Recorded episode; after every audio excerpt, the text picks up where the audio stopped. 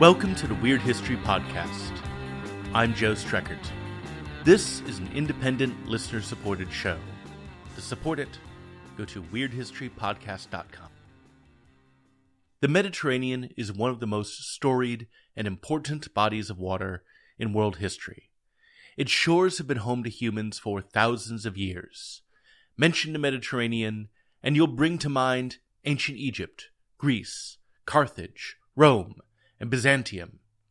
You might think about the rise of Judaism, Christianity, and Islam, which all occurred in the Mediterranean region. Or you might think of Mediterranean food, pasta, gyros, and notable cheeses like feta and parmesan. The Mediterranean has given us some truly great and amazing things, like pasta and gyros, but here's an idea as good as the Mediterranean is, as great as the Mediterranean is, what if we got rid of it? What if, instead of having the Mediterranean, we had not the Mediterranean? What if, instead of the large body of water that's been a source of food, commerce, and transportation for humans ever since pyramid times, we just didn't have that? Or at least had less of that. We could just take a bunch of the water out, you know, have some land there, and kind of shrink the Mediterranean down to a manageable size. Sound good? Okay, this probably doesn't sound great to you, but this was a real proposal that kind of floated around Europe, mostly Germany, from the 1920s until the 1950s. And it was the brainchild of an architect called Herman Sorgel, who thought very sincerely that he could solve a whole lot of Europe's social, environmental, political, and economic problems by making sure that one of the world's most important bodies of water had less water in it. Sorgel's idea would have created substantially more land in the Mediterranean basin, and he called the project Atlantropa, or sometimes Panropa, with hopes that Europe, Africa, and the Middle East could all Voltron together to form this new kind of supercontinent. And this proposal would have relied on four major dams. To create Atlantropa, or Panropa, Sorgel proposed building a dam across the Strait of Gibraltar. This would have, hypothetically, been an enormous hydroelectric dam that provided power to vast sections of Atlantropa, of Europe and Africa, it would have been almost nine miles long, making it even larger than the modern Three Gorges Dam in China, which is less than two miles long. Dam number two would have stretched across the Dardanelles to keep the Black Sea in check, and dam number three would have been between Sicily and Tunisia.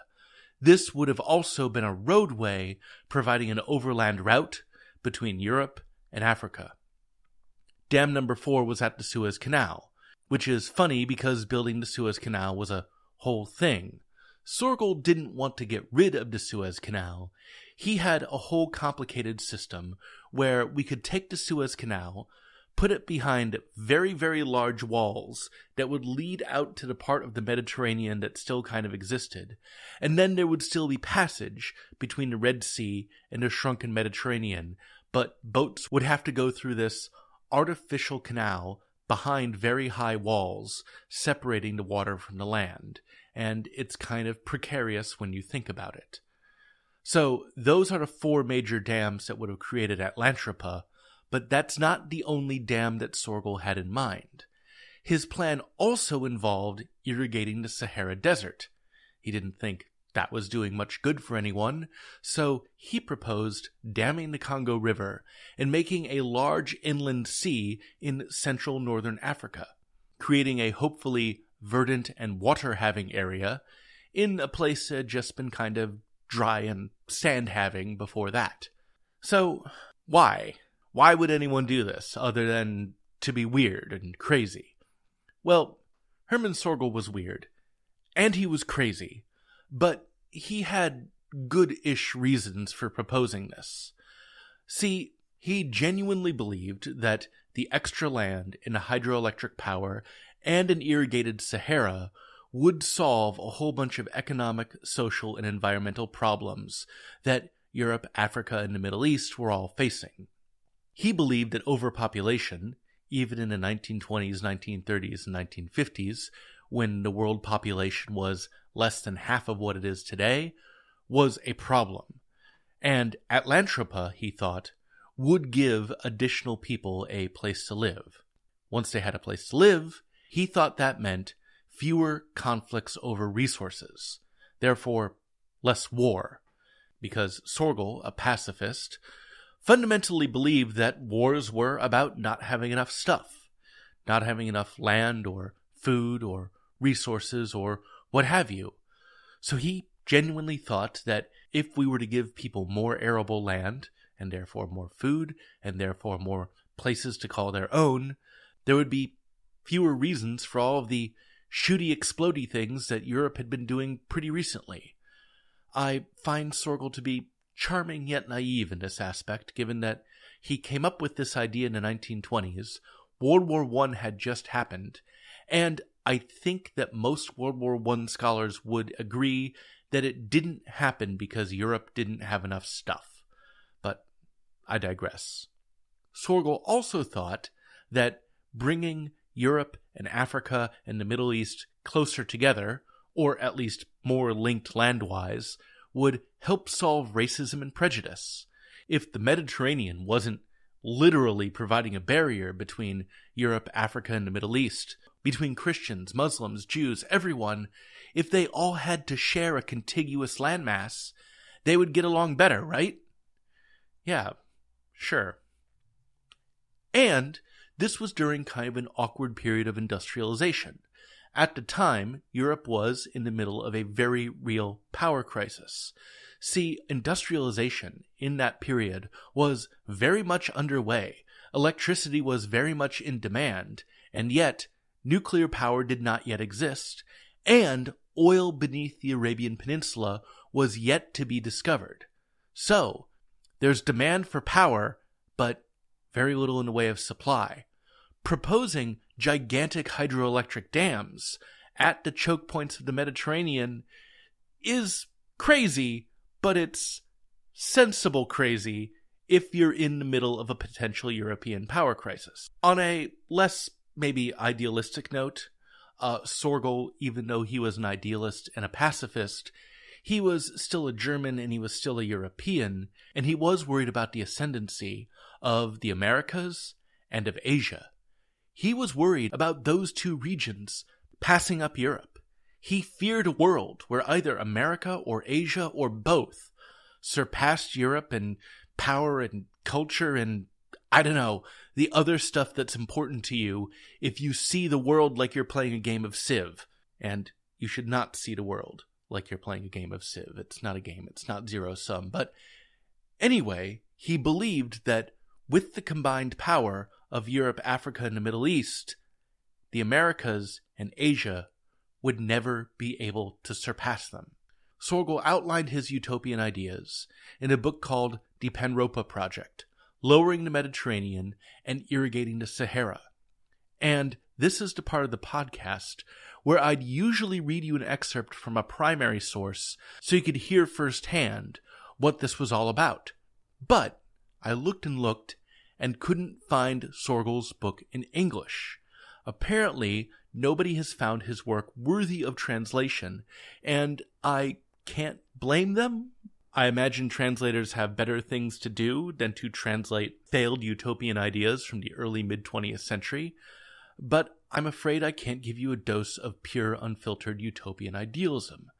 Uh, you'll just have to take my word for it. Uh, one thing I did find, though, was a short German video outlining the benefits of this, which is in German, but I will link to it over at weirdhistorypodcast.com. So if you want to see a short little propaganda thing about how beneficial Atlantropa would have been, go over to weirdhistorypodcast.com, click the thing, and you'll be able to watch it. Sorgel shopped his ideas around to German and other European authorities, who did take him seriously. Plenty of them shared his concerns about overpopulation, and European powers in the 1920s, again, were in that awkward phase of industrialization where they needed electricity but didn't yet have Arabian oil or nuclear power. Likewise, living space, or Lebensraum, was a big talking point for the Nazis. So, in the 1930s, with the rise of Hitler, he said, you know what? Us, Germans, we gotta go take over other areas because we just need places to live, guys. And later on, when Hitler opined on Sorgel's ideas, he said that they were not inconsistent with Nazi ideology. So that's uncomfortable. Though Hitler probably was a bit more genocidey than Sorgel would have wanted, given that the guy was a pacifist who was trying to solve a whole bunch of problems with engineering. He thought we could all live in harmony if we just had enough land. But cost, feasibility, and World War II prevented Atlantropa from coming into being.